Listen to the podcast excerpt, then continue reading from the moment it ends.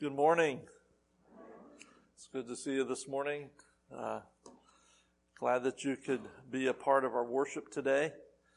And we are truly um, excited to be able to see you here with us. And, you know, I, I just want to begin by saying how good God is. God is good, isn't He?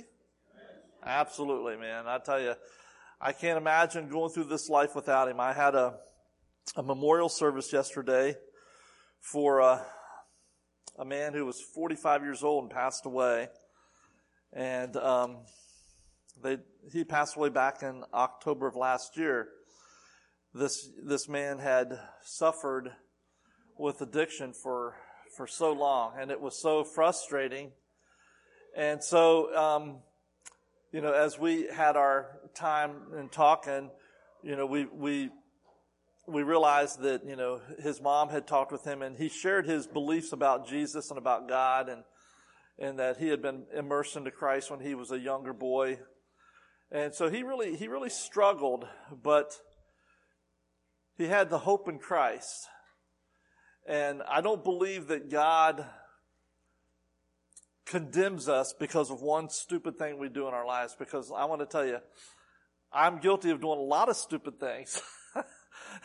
and, and God, I believe, truly um, is good because He uh, He just blesses all the time, and I can't imagine not having that hope in, in the Lord Jesus. But I, I want to share this message with you, and I, I do want to tell you that I had not one of you in mind when I when when when I'm when I'm doing this. So if if if you get your toes stepped on this morning, Consider it the Holy Spirit doing that to you, okay? It's not Bob Hart, it's just the Holy Spirit. But it happens every fall, and for many, we just can't wait to hear those six words, well, used to be able to hear those six words coming out of his mouth. Those six words bring out some crazy things in a lot of people. Hank Williams Jr is probably more famous for these words than any of the songs that he's ever done. And what are those words? Are you ready for some football? That's right. Those are the six words. And for 22 years, he was on national television saying those words. Are you ready for some football? You know, we, we only have about 65 days until the start of the, of this year's season. And, and, every one of us, I'm sure, have our high hopes that the Washington football team is going to win it all this year, right? No. I know that, how many of you are Dallas Cowboy fans? Okay, we're sorry for you. Yes, absolutely. Yes. but anyway, you know, and, and I don't know how many of you, yeah, Casey gets up to leave. Uh, don't let the door hit you too hard, buddy. No, I'm, I'm kidding. I'm just joking. I'm joking. I'm joking. How many of you were glued to your TV on April the 28th and 29th of this year? No, no one. That was when um, they had the the the draft, the NFL draft, and so I, I watched it as much as I could, but you know I had other things I had to do. But around here, probably Pittsburgh or Philadelphia, definitely Penn State, maybe, you know, Happy Valley. Um, hasn't been so happy in the last few years. Uh, maybe some of you are uh, West Virginia University fans. I don't know. May, uh, yeah, we have we have we have one over here. So if if you don't believe, um, I, football reigns supreme you know, especially in Pennsylvania, it seems like it. And if you don't believe that, man, all you gotta do is go up to Penn State, like the day of the game and, and watch these crazy people. I mean, they're, they're literally crazy people, you know, at the stadium. It's almost comical to watch. And if, if you think that's bad, you should, you should go to Alabama. I'm telling you what, one guy said of Alabama, he says, football in Alabama is more than a sport. It is the way we live. We, we live football 365 days a year. And it's almost like a religion. This is what he's saying. He says, in fact, we begin to indoctrinate our children with football theology even before they come out of the womb. Is that taking a little bit too far or what? He says every Alabamian at some point in their childhood must declare their team's affiliation whether they want to or not. And so football fans do crazy things. You know, they, they, they pack up the RV and they head to this parking lot of their favorite football team so that they can grill out and watch the game on television right outside the stadium. It's like when you could just stay at home and do all those things at home. You know, I don't get it sometimes, but they, but they, they do. And, and some fans are very finicky.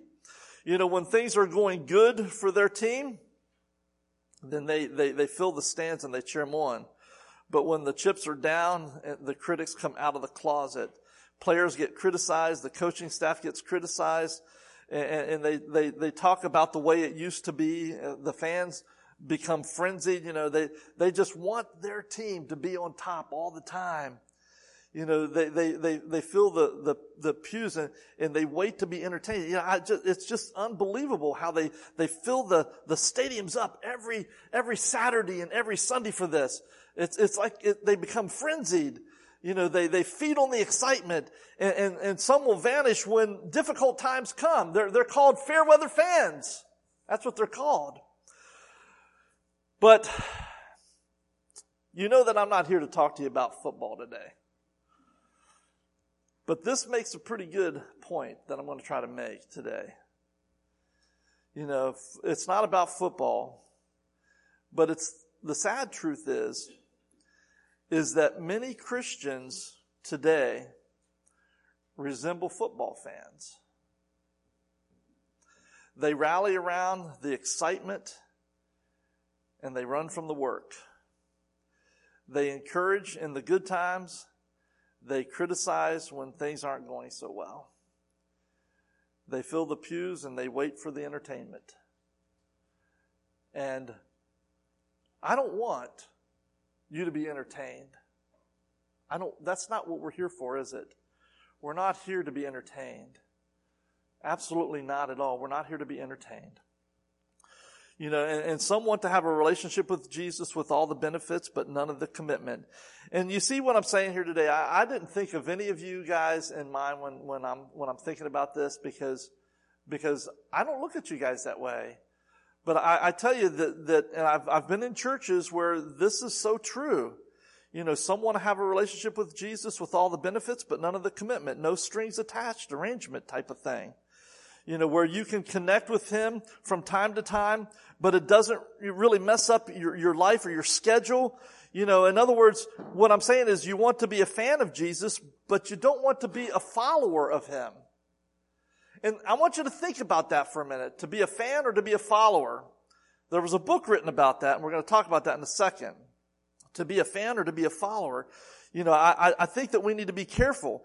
In Luke chapter 9, verse 23 and 24, Jesus puts it this way. So if you have your Bibles and you want to turn to Luke chapter 9, this is what he says in verses 23 and 24. Luke 9, 23 and 24. I'll give you a chance to get there. He says this. Then he said to them all, if anyone would come after me, he must deny himself and take up his cross daily and follow me. For whoever wants to save his life will lose it, and whoever wants to lose his life will save it. I think that's pretty clear what he's saying there. You know, followers deny themselves.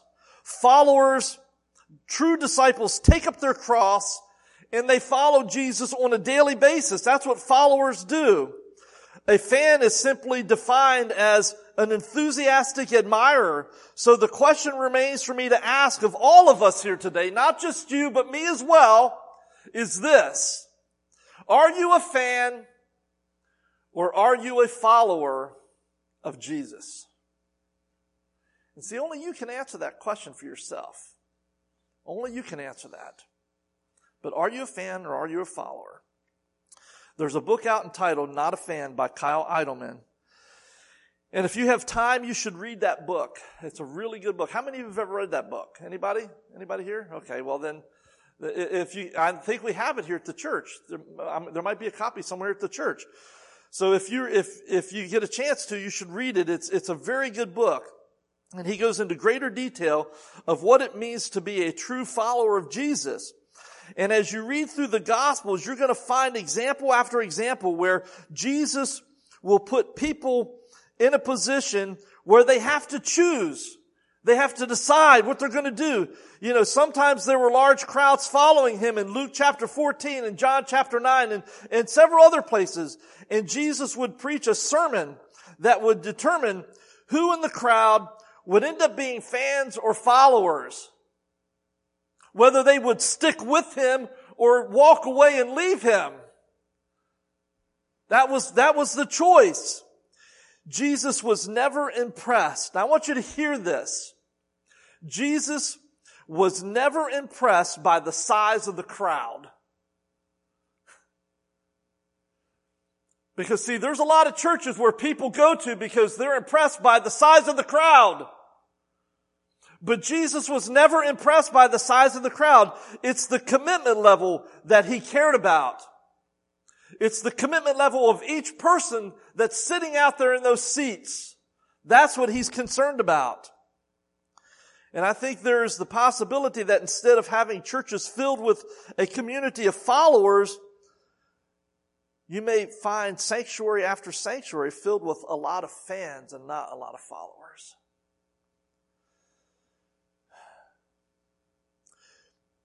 Where we may wear a cross.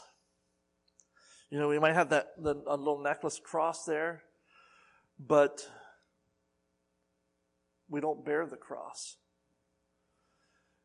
You can, you can come to church, you can know all the songs, and by the way, guys, for having to improvise, you did a great job. That was a good job today. That song, you know, that, that, that we did at communion time, you know, I love that song. It's a, it's a beautiful song because it, it's the story of the gospel message in a nutshell, isn't it? In one song right there. It, it, it truly is. But we can come to church and we can know all the songs and, and, we can know our Bibles and we can take notes and we can walk out to our car and we can have a Jesus fish on the bumper of our car and we can say grace at, at lunch or supper.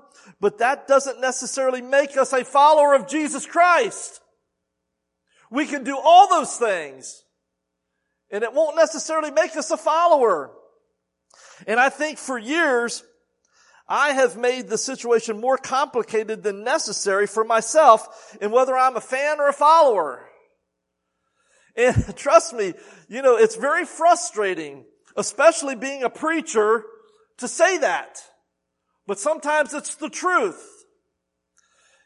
In large part, it's because I think I've confused knowing about Jesus with knowing Jesus.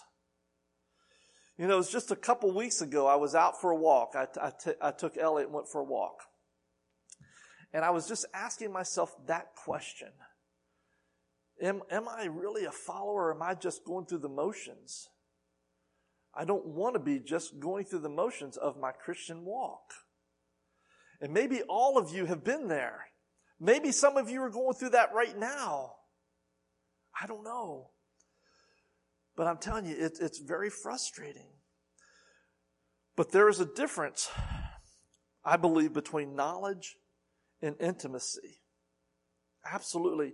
Maybe some of you grew up with the, the same way I did, thinking that it was knowledge and, and good behavior that made me a really good follower. And don't get me wrong, I think those are important. You know, I love Jesus. I knew, I knew a lot about Jesus. But for a long time, I don't really think I knew Jesus.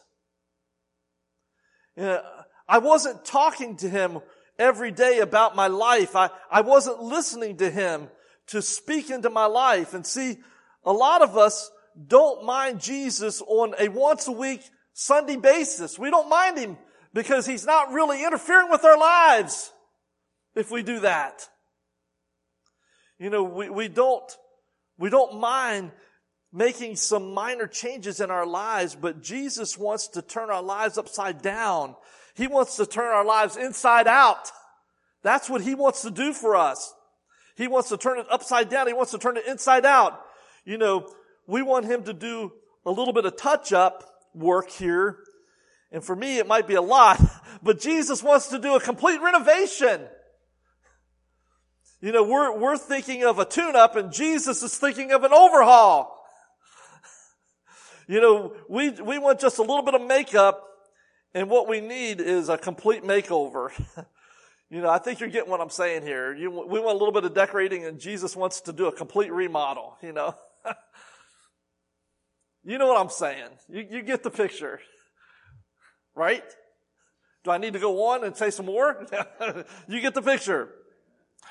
But the truth is that it is only in letting Jesus interfere with our lives that we're going to find real life. You know, Jesus didn't come to this earth so that you would be better behaved. And that would never work with me anyway. Cause, you know, everybody's always telling me you're, you're ornery. Jerry, Jerry taught me, you know, so he's, he, he's at fault. He's ornery. he's the master. Yeah, he's the master ornerier. so anyway, but yeah, so, you know, the truth is, is that, you know, it's, it's letting Jesus interfere with our lives that we find true life. Jesus, Jesus didn't come to this earth to make us behave better, you know, or to tweak your personality uh, you know, or, or, or fine tune your manners or, or smooth out your rough spots. What he came to do is he came to bring total transformation. And we're going to talk about that in a few weeks. We're going to talk about what it means to be transformed. But he brought total transformation. The objective of the gospel is to not make you well-behaved people or to turn you, to turn you into something that you're not, what he, what he's doing is Jesus, he came because he want, he wanted to kill you. He wants to kill you. He wants you to be dead. And what he wants is he wants you to quit fighting and, and let him have control of your life, to completely surrender, to, to completely give my life away and have Jesus become my life. Because in Colossians, Paul tells us, when Jesus, who is your life, appears, you will also appear with him in glory. That's how Jesus wants it to be.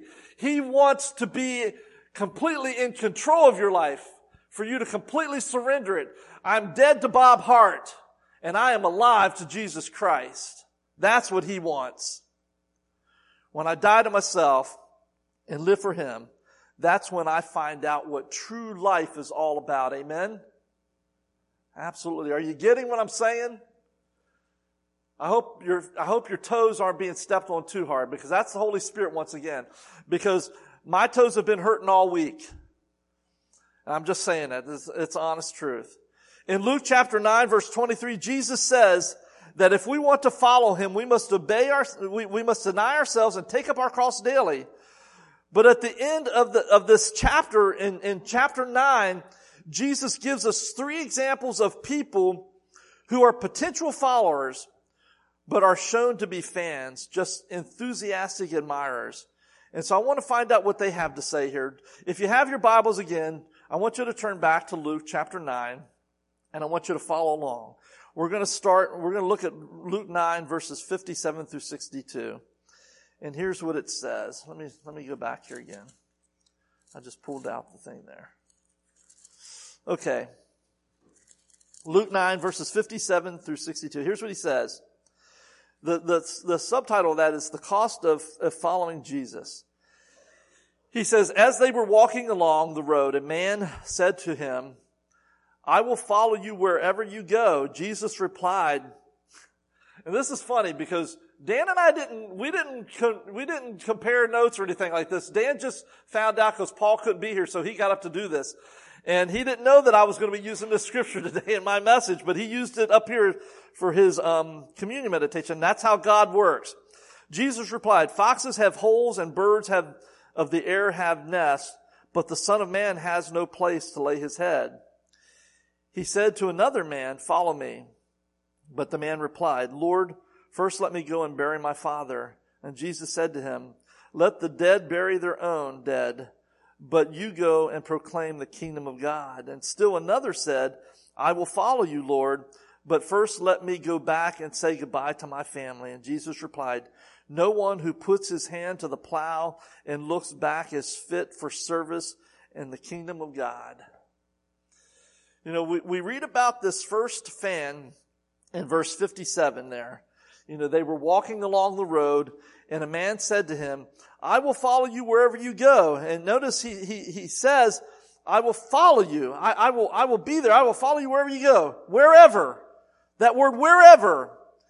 And, and, and he, he's at, at least talking a good, a good game here. And Jesus said to, and he says to Jesus, I will follow you without reservation. Without reservation, Lord, I will follow you wherever.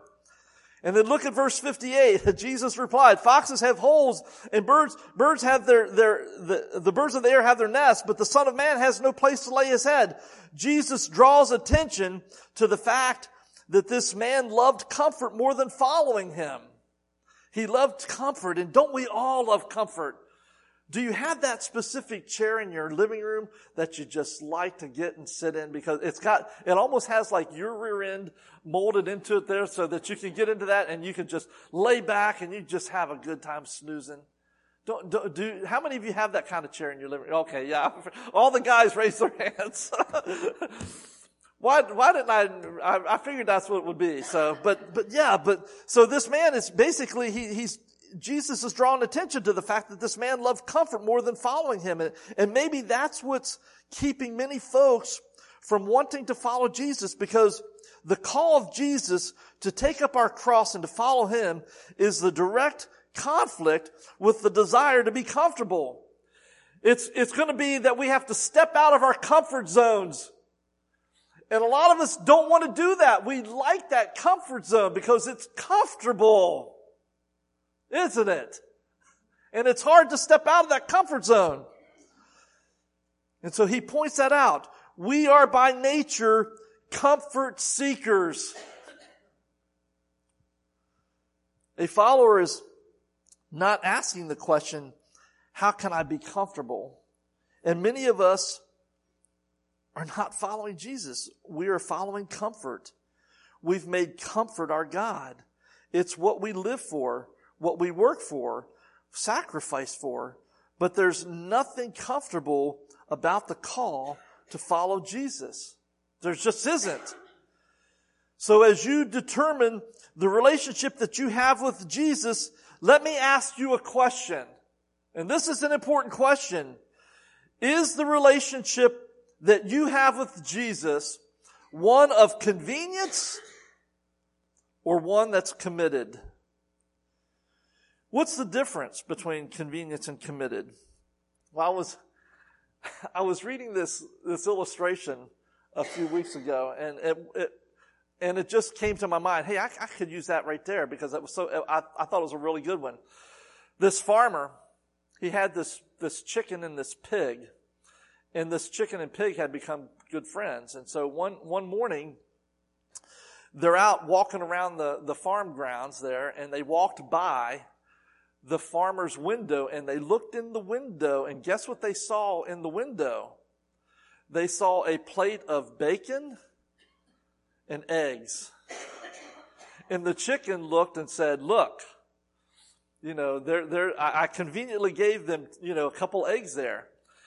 And the pig looked and said, wow, well, I tell you what, I am totally committed because I gave of myself right there. You know, it's, it's, it's that, it's that difference. It's that convenience or commitment. You know, what are you? And, and that's the, that, is the relationship one of convenience or is it one of commitment with your relationship with the Lord? This man in verse 57 spoke words of commitment, but when Jesus painted a picture for him of what that commitment would look like, this man kind of seemed to back off. And I think there's a lot of people who have made a decision to believe in Jesus, but have never really committed to Jesus. You know, I like this. MSNBC did a report and they called it the new vegetarians. The new vegetarians.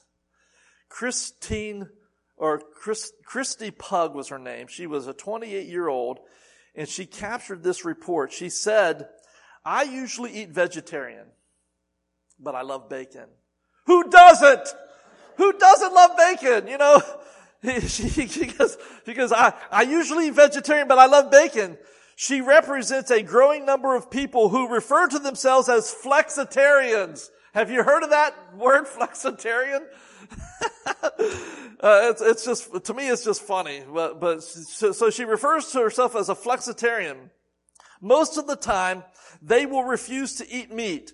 But once in a while, they're going to make an exception. Christy explains it this way. You know, I really like vegetarian food, but I'm not 100% committed.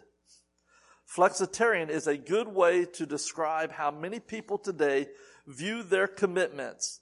Flexitarians are committed until it becomes inconvenient or uncomfortable. So when the special is filet mignon or that real thick, juicy ribeye steak, well, okay. Maybe that commitment can be adjusted. And unfortunately, that's the way some Christians approach their commitment to Jesus and to His Word. You know, I, I really like Jesus, but I don't really like serving the poor. You know, I, I'm not a real big fan of, you know, the idea of going to church, but you know what? I, I love Jesus and, and maybe I'll listen to him on TV I love Jesus, but this area of my life, when, when I'm with my friends or when I'm at this place or that place, then I'm going to be flexible and I'm not going to be 100% committed to Him.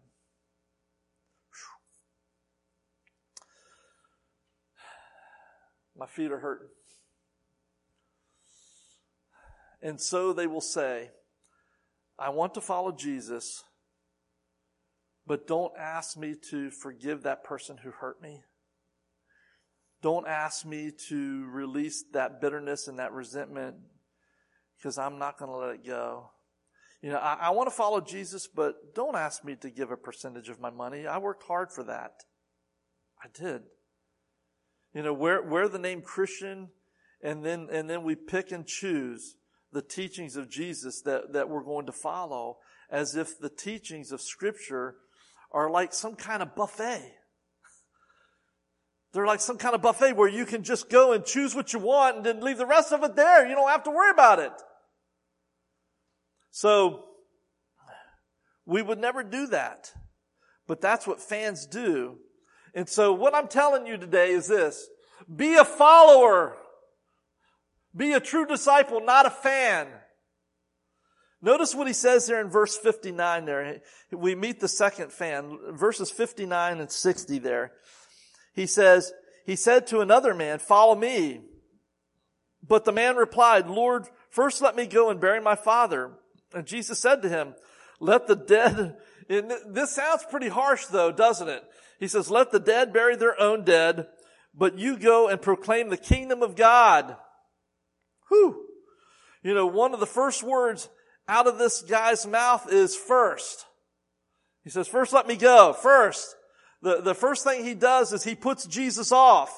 You know, I, I want to follow. I really do. But right now is not a good time.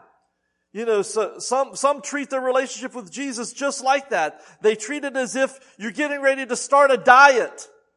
Do you know how it is when you're getting ready to start a diet? Well, okay, I'm going to start this diet, but first, let me finish that whole pizza in that two liter bottle of Pepsi. And many times, that's what we do to Jesus. First, let me do what I want to do. You know, we put Jesus off and we put, we put off going, just like we put off going to the gym, we'll say, well, I'll start tomorrow. You know, this is my last time um, when I get out of college, uh, when I get married, uh, when I start having kids, uh, when I have a less demanding job, instead of getting out of bed, we just keep hitting the snooze button time and time again on our snooze clock there. You know, just 10 more minutes, Lord. Let me just sleep. 10 more minutes. Bam. And go back to sleep. Maybe you hear this man's excuses for putting Jesus off he wants to go bury his father. And you might think that Jesus is being a little too hardcore here. Come on, Jesus, let the guy go and bury his dad. Well, some would interpret this passage as saying, most likely his father wasn't even sick, wasn't dead yet, but when he dies, I'm going to have to go and bury him. So, you know, so, it, and this is the way for, you know, the man to say, you know, when, when my parents die, then, then I will follow you. When I get that inheritance, you know, when, when I know that I won't, um, that they won't disapprove, then I will follow you. But, but his excuse isn't enough for Jesus. You know, and I, I'm not sure what is holding you back. He said, you know, it may be something that seems very legitimate, but Jesus is saying the time is now. The time is now. We can't keep putting him off. We can't be putting things off. You know, and, and one of the things I, I, I tell, I can tell you for certain is this, is that the longer we put Jesus off, the less likely, the less likely it is that we will follow him. You know, if we keep putting him off and we keep putting him off, it's going to be less likely that we're going to want to follow him. And then notice in verse, uh, the, the next, the next guy here in verse uh, 61, verses 61 and 62, this is what it says. This is the third guy. He says, still another said, I will follow you, Lord, but first, and once again, but first let me go back and say goodbye to my family. And Jesus replied, no one who puts his hand to the plow and looks back is fit for service in the kingdom of God. Jesus isn't looking for half-hearted followers. Following him part-time isn't an option. You know, he has no interest in Sunday-only Christians following him who are continually looking over their shoulder, wondering if they are missing out and always second guessing their decision to follow. You know, and I think about this a lot, you know, well, if there's nothing better to do, then okay, I'll go to church. Oh, but you know, there's, you know, I got to be home by this time because I got to watch that football game or, or, you know, my, my friends are asking me to go out. So, okay. Both the second and third followers are dealing with the issues of priority. So let me ask you another question. This is an important question to help you define the relationship that you have with Jesus. And that's this question. Is Jesus one of many? Or is he your one and only? Is Jesus one of many or is he your one and only? See, fans want to make Jesus one of many, and Jesus is clear that that's not an option for us. Jesus says the most important command is to love the Lord your God with all your heart, soul, mind, and strength. That's the kind of relationship that He wants to have with you. It is the top priority. When you put your feet on the floor before you even get out of bed, He wants to, He wants to converse with you. Before you go to bed at night, He wants to converse with you. And throughout the day, He wants to converse with you. He wants to have that relationship with you. I can't imagine going home you know, after being away from my wife and just completely ignoring her and not saying a word to her. That's because we have that relationship. And that's the kind of relationship that Jesus wants. He wants that from all of us. Jesus explains that following him is not something that we do part-time or halfway. Jesus says it's all or nothing. And I like what Kyle Idleman, Kyle Idleman, when he wrote this book called Not a Fan, he shares a story about a young man from his church who dedicated himself to following the upside down ways of Jesus a few years ago. And like many of us, he talks about his before and after story, and it was pretty dramatic. And so I'm going to share his story with you this morning because I want you to see what happened in that story. And I don't know if you know where Kyle Idleman ministers, but Kyle Idleman is the, is one of the preachers at um, the church in Louisville, Kentucky. It's the largest, it's a Southeast Christian church. It's one of the largest churches in our brotherhood, with like 30,000 members. And so this kid wants to be uh, immersed into Christ. And so here's the story. He, he shares this story. He says, a relationship with Jesus has changed everything for him, this, this young man, Kyle says. Before following Jesus, his life consisted in his own words, of going out, drinking, smoking pot, and chasing girls. He'd show up for work with a hangover, and more often than not, he wouldn't even show up for work. He was full of anger and didn't know why. He felt like he was running in circles with no purpose. He goes on to say he felt like he was just going through life aimlessly. But when he met Jesus, Jesus brought a radical change in his life. If you were to spend a few minutes with him, it's easy to see the joy that he has found in Christ. He is constantly at church, serving whatever he can, can do. He's a single dad with plenty of financial struggles. But when he became a Christian, he decided that he would no longer work during church time, even though he needed the hours and he would tithe even when things got tough and when things were tight. He still would tithe. And he goes on to say this. Not long ago, he asked if, if he could, if he could, if I could meet with him and his mom. And I said, well, sure. So the three of us sat down for coffee at a cafe. I knew she went to a different church in town and I assumed that she wanted to meet me at least in part to compliment me in our church because of the difference that she had seen in her son. But that wasn't the case. She was upset with me and the church because in her words, my son has taken this way too far.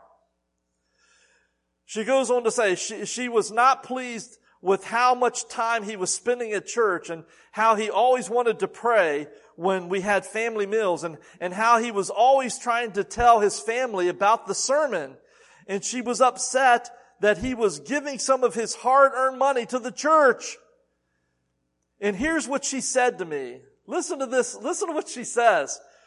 She goes, can you please tell him that the Bible teaches everything in moderation?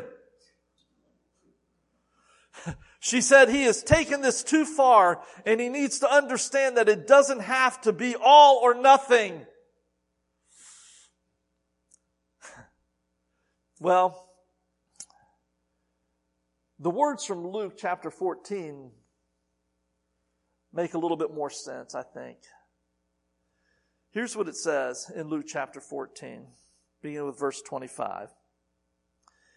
He says, large crowds were traveling with Jesus, and turning to them, he said, If anyone comes to me and does not hate his father or his mother, his wife, his children, his brothers, his sister, yes, even his own life, he cannot be my disciples. And anyone who does not carry his cross and follow me cannot be my disciple. Suppose one of you wants to build a tower. Will he not first sit down and estimate the cost to see if he has enough money to complete it? For if he lays the foundation and is not able to finish it, everyone who sees it, let me turn the page here. Everyone who sees it will ridicule him, saying, This fellow began to build and was not able to finish. Or suppose a king is about to go to war against another king. Will he not first sit down and consider whether he is able with 10,000 men to oppose the one coming against him with 20,000? If he is not able, he will send a delegation while the other is still a long way off and will ask for terms of peace. In the same way, any of you who does not give up everything he has cannot be my disciple. Everything in moderation. Come on. That's what she was saying. You know, in that scripture, to understand this, we, we need to know that the Bible, the Bible's not contradicting itself. We must realize that these statements here that were just, that I just read are, are comparative ideas. Yes, God is love. Yes, we are to love one another. However, Jesus, Jesus is our, in our text here today is, is, is, is saying that if you want to come after me, if you want to be my follower, then, then you must love me more than anything else or anybody else in the universe. He is saying that when it, that when it comes to comparisons, your love for me and your love for everybody else should pale in comparison. Every other relationship that you have should appear as though your love for me so outshines your love for anything else and everybody else that it appears like you hate them when you don't. But that's what our love for Him is supposed to be like. That we love Him so much that we want to do anything and everything that He wants us to do. And if it appears like, well, I'm going to hate my mother, my brother, my sister, my father, whatever, it's basically saying, I love Jesus more. I love him more than I love my mother. I love him more than I love my father. I love him more than I love my wife. I love him more than I love my children. That's what Jesus is saying here. Folks, Jesus doesn't say everything in moderation. He says, you can't be my follower if you don't give up everything to follow me. And so the invitation hasn't changed. Jesus still says, if anyone would come after me, he must deny himself, take up his cross daily, and follow me. You know, my favorite word in that invitation is anyone. No matter what your story, no matter what you've done, this is the relationship Jesus wants to have with you. Anyone, anyone who has ever laid awake at night and thought, I would give anything to undo what I've done. Anyone who has looked at themselves in the mirror and said, I can't believe what I have become. Anyone is an all-inclusive term. Anyone means everyone. Anyone means you and anyone means me. That's what anyone means. Jesus is saying to us today what he has said to the multitudes in his day. It's easy to be a fan. Fans are here today and they're gone tomorrow. Following takes commitment. Following takes sacrifice. Unfortunately, the church today seems to be filled with more fans than it does followers. We have people in pews that are fans of, of, of, of building, you know, the, of the building itself. We have people who are, who are fans of the preacher we have people who are sitting in the pews that are fans of the worship leader or the worship band. We have people who are fans of the, uh, of an elder or a teacher. And, and there are those who are even fans of Jesus, but, but they have never made the transition to become a true follower of Jesus. And today is the time that we need to declare our loyalty because I'm telling you what, folks, that world out there, it's, it's changing and it's changing fast. And if we don't stand up and be true followers of the Lord Jesus Christ, the world is going to just run over the church. And we can't allow that to happen. We are more than just a building. It's time that we decide if we're going to be a fan or a follower of Jesus Christ. And the decision is yours. It's not, it's not my decision to make for you. There may be some here today who don't like what I just said. And you know what? And, and I would agree with you. I don't like what I said either. It's hard to say because I see myself there as well. Some will think, who is he to tell me? You know, and, and I'm, I'm here to say it's not my words. It's God's words. You know, these words can bring life or they can bring condemnation. But I'm here. I'm here because I'm convicted by the message. And the question is this fan or follower? There is a big difference between a fan and a follower. The question is this which are you? Which are you?